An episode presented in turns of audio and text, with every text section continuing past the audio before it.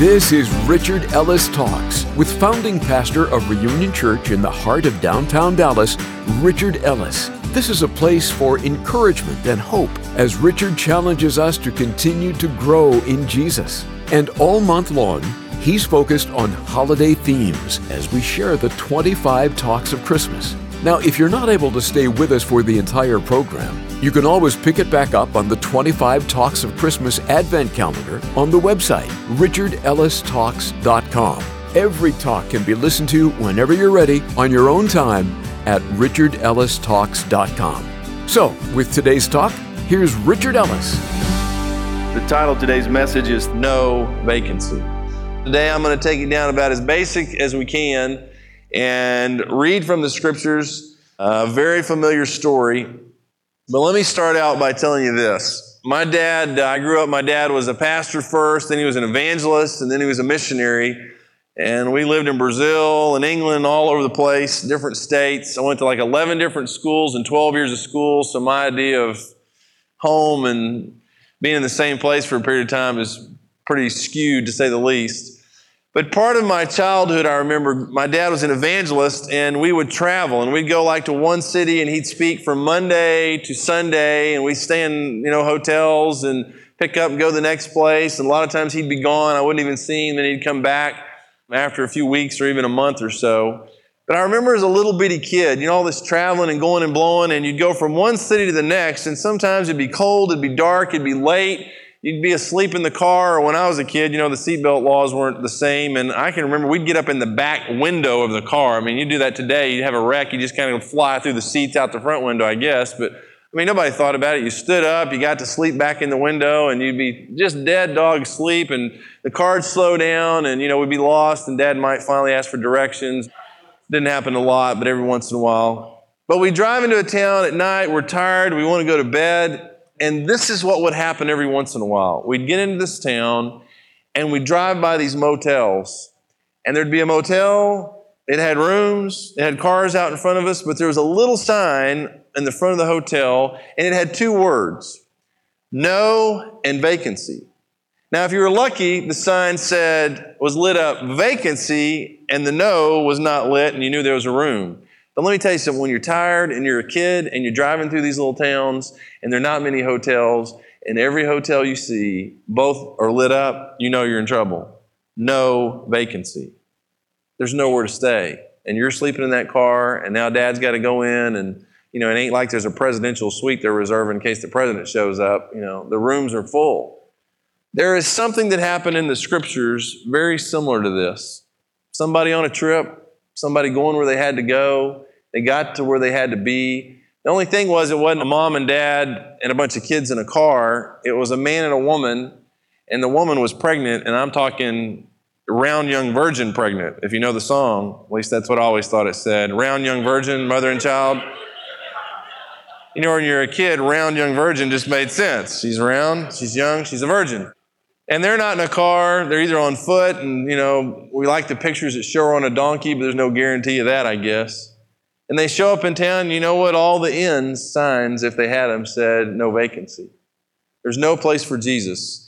And I want to read you this story, and hopefully you have some understanding of this as we go through it. But let's start in Luke chapter 2, verse 1. And it came to pass in those days that a decree went out from Caesar Augustus that all the world should be registered. This census first took place when Quirinius was governing Syria. So all went to be registered, everyone to his own city. Joseph also went up from Galilee out of the city of Nazareth into Judea to the city of David, which is called Bethlehem, because he was of the house and lineage of David, to be registered with Mary, his betrothed wife, who was with child. So it was that while they were there, the days were completed for her to be delivered. She went into labor while they were there. And she brought forth her firstborn son and wrapped him in swaddling cloths and laid him in a manger. And this is where we understand and know that there was no room in the inn because it says there, because there was no room for them in the inn. There was a place that travelers stayed, there was no vacancy there. So somehow the people there said, you know, this woman's pregnant. We got to do something. If nothing else, let's get them out of the outside and the inside somewhere in a stable. And Mary went into labor You know, and I don't want to get too detailed with this. Let me tell you something, guys. The thing that hits me about this Christmas story there were kings. There was Caesar Augustus. There was Quirinius. There were palaces. There were places where kings were born. And there were attendants when kings were born. And there was maybe hot water when kings were born. But this king is born in a manure, germ infested stall somewhere.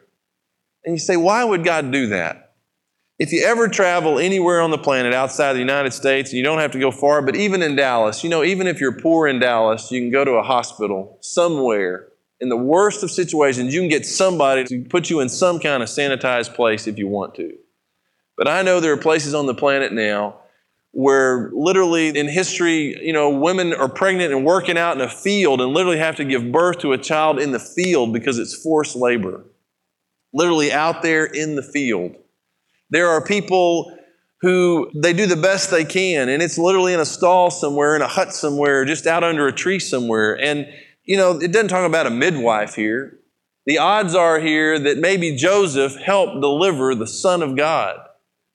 You say, well, I'd hate to do that, and maybe I could if I had to, if I was in the back of a cab, or, you know, all these weird stories you hear about. This is just life.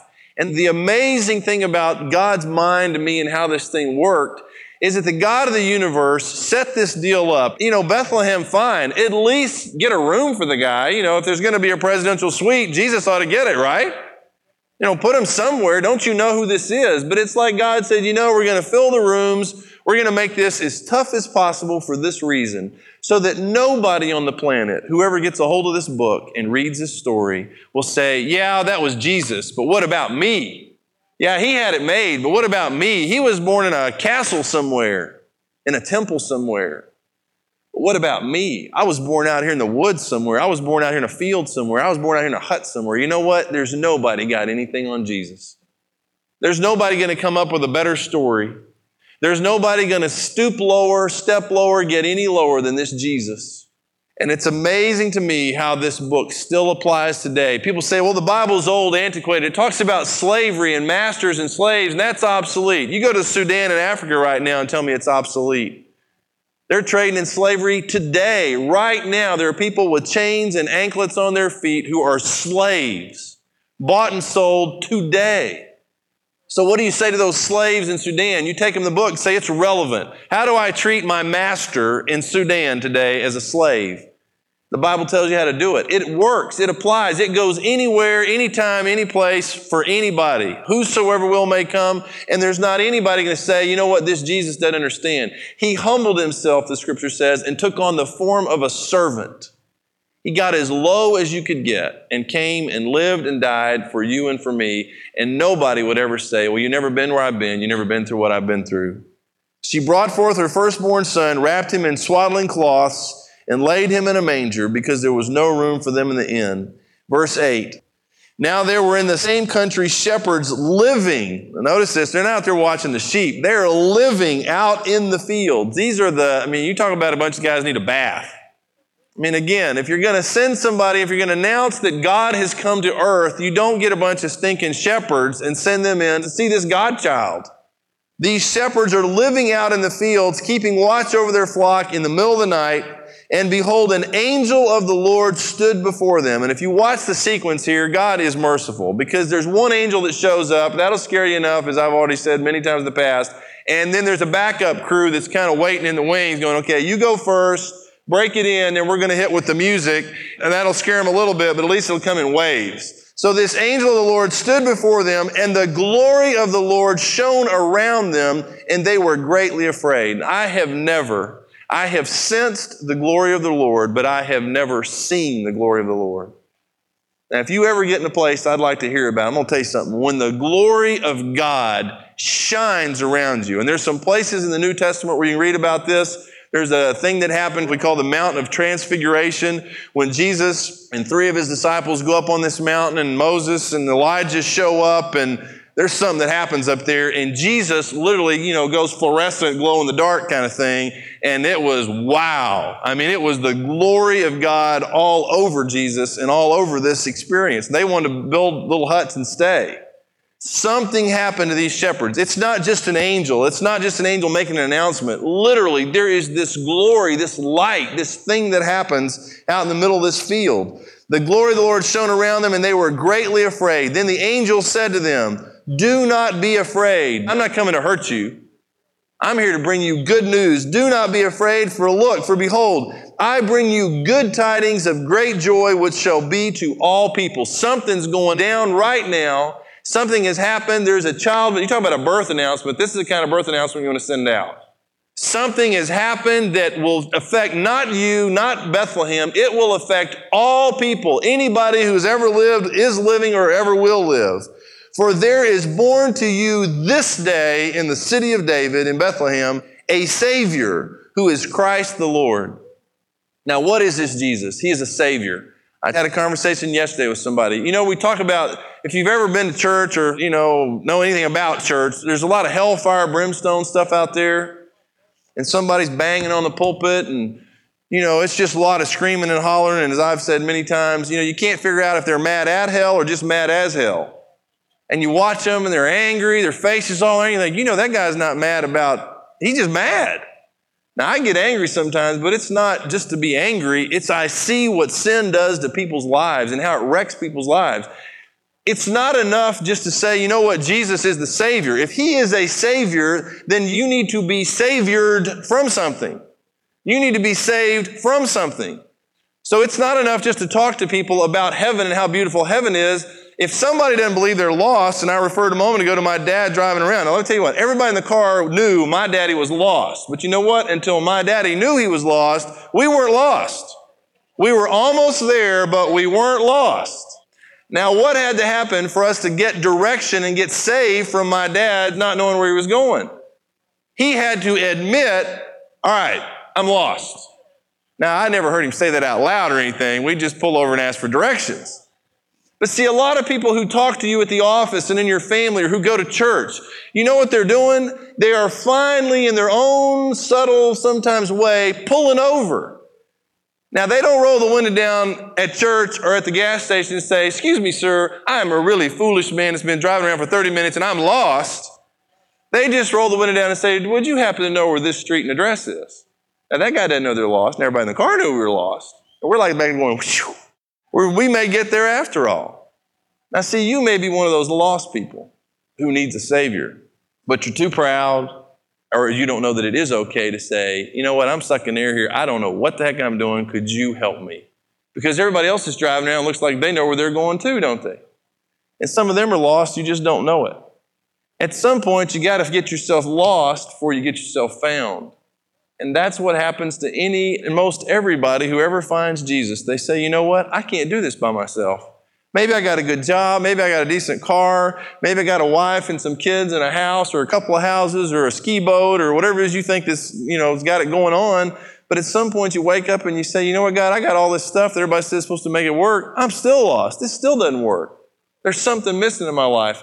I am lost. I need to be saved. I need to be found. God, you got to come find me. And by the way, guys, this isn't us trying to go to God. Most world religions that don't work are man's attempt to climb some ladder and reach God, to be good, to find God and get Him to do something for Him. You know what? Christianity is the only one on the planet where it is the God of the universe who says, you know what? You'll never reach me. You'll never find me. I'm going to leave heaven and come to you.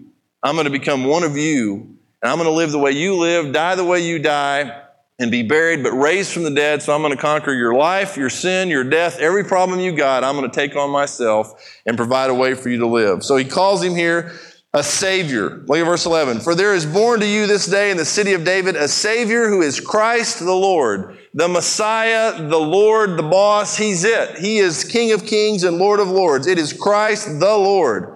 And this will be the sign to you. You will find a babe. And it gives him clues. It's like some kind of little search, these little treasure hunts are going to send him on. Okay, now here's what the deal is. If you want to find this baby, you will find a baby wrapped in swaddling cloths, lying in a manger. Now, there are not a lot of babies, obviously, lying in mangers wrapped in swaddling cloths. Maybe the swaddling cloths part, but not mangers.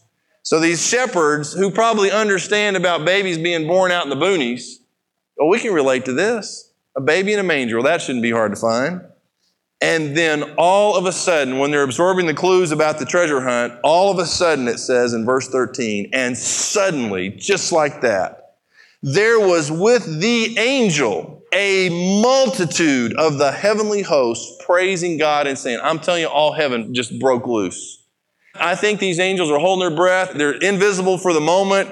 Nobody see them. And they're given a cue and saying, okay, I know you can't take any more now. Boom, they appear. And this sound, this glory of God, this light, this amazing thing breaks loose. And you hear this singing, this sound, glory to God in the highest and on earth, peace, goodwill towards men. These angels know what has just happened that the God of the universe, now they knew nine months previously when Jesus had been conceived by the Holy Spirit in Mary's womb, they knew something was going down. They had been watching this baby develop in a virgin womb, and finally they get to see this baby.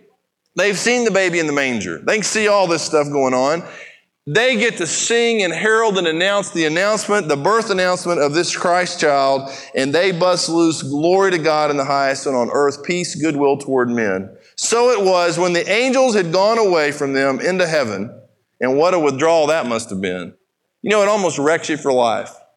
Can you imagine being one of these shepherds and have a night like this? And for the rest of your life, you're out there kind of, you see anything? You know, you just know any second. You know, you're like praying for the rest of your life. Okay, God, one angel's fine. The host thing, just go easy on us. You know, if you're going to hit us again with this, so it was when the angels had gone away from them into heaven that the shepherds, and I don't know about you guys, but I try to get these stories. I don't know what I'd have done. I mean, what do you think? What do you do? I mean, so they look at each other after all this disappears and there's silence again. So the shepherds said to one another, Well, let us now go to Bethlehem. Man, let's go now and see this thing that has come to pass, which the Lord has made known to us. Man, let's go.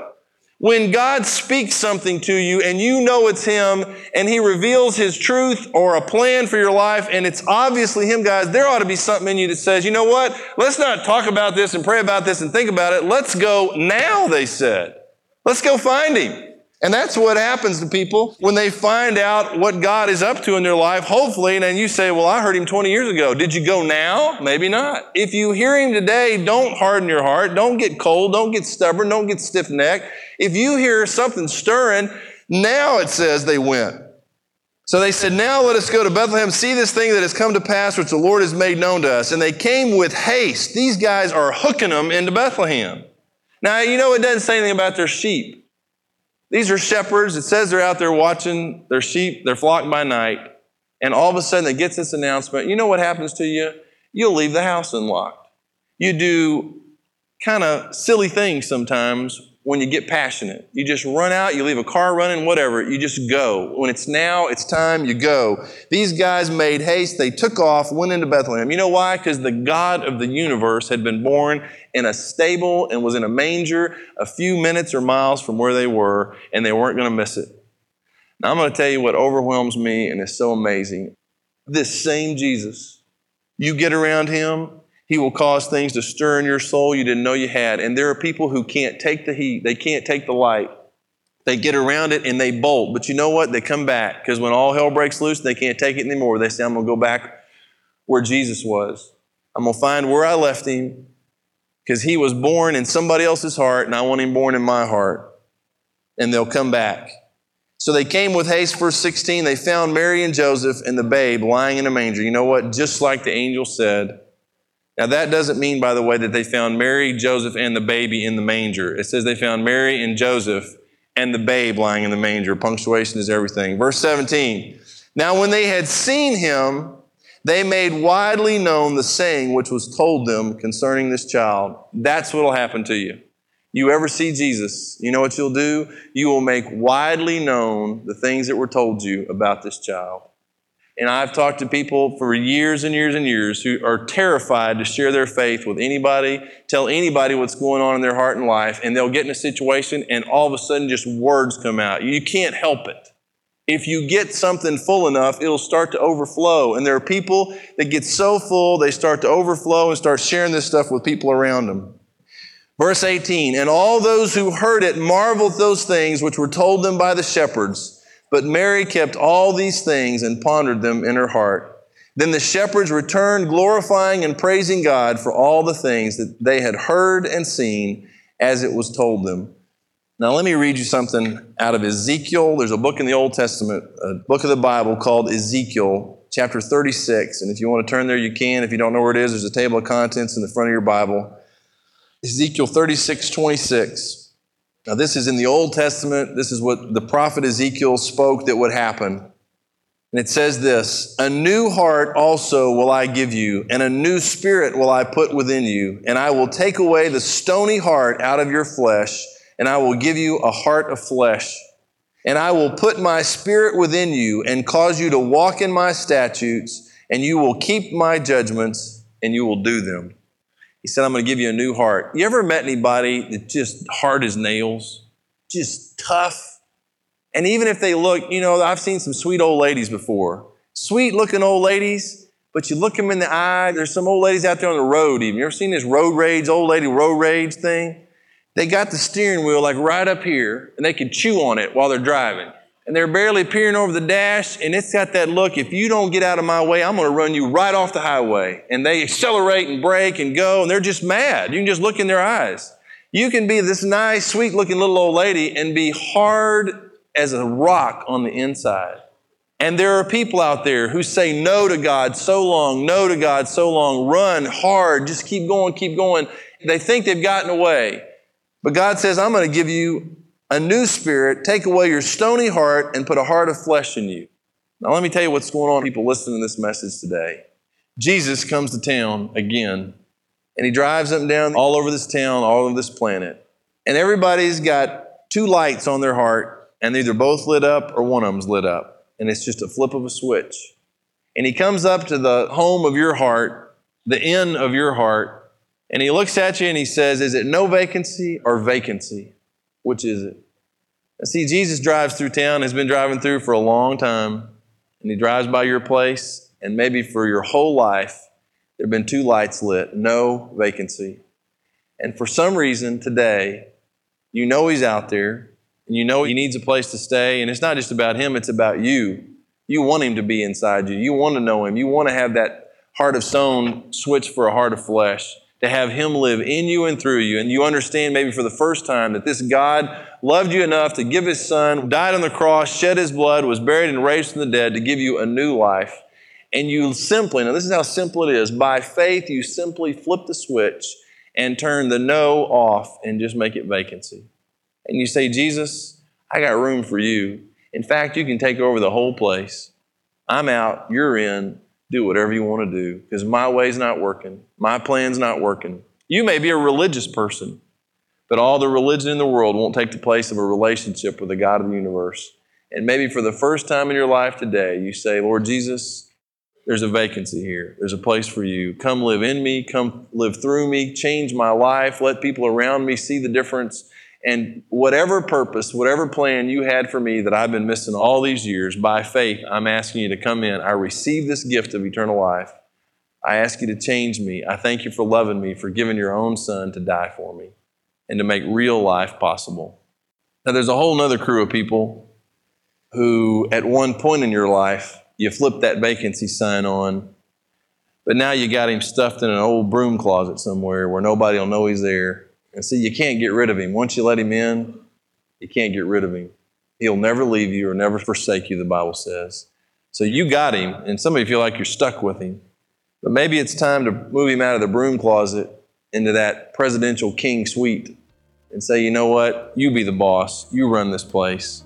You be the Lord of my life like you're supposed to, where he's not just Savior, where he is the Lord Jesus Christ, the Messiah, the anointed one. And he's not just God to everybody else and not just Lord of everything. He wanting to make him Lord of you and of your life, of your past, your present, your future, and let him control it. Thank you for listening to Richard Ellis Talks. So many people like you tell us that Richard's unique way of boiling down God's truths and making His Word clear and easy to apply to our daily life is what sets this program apart from everything else on your radio helping to reach everyone together with God's good news. In fact, reaching everyone together is not only Pastor Richard's ministry mission, but it's also the mission that Jesus commands each believer when he gave us our marching orders in Mark 16:15 to go into all the world and preach the gospel to all creation. So that's what these daily talks are all about to encourage and equip us to be a light of hope to others this Advent season.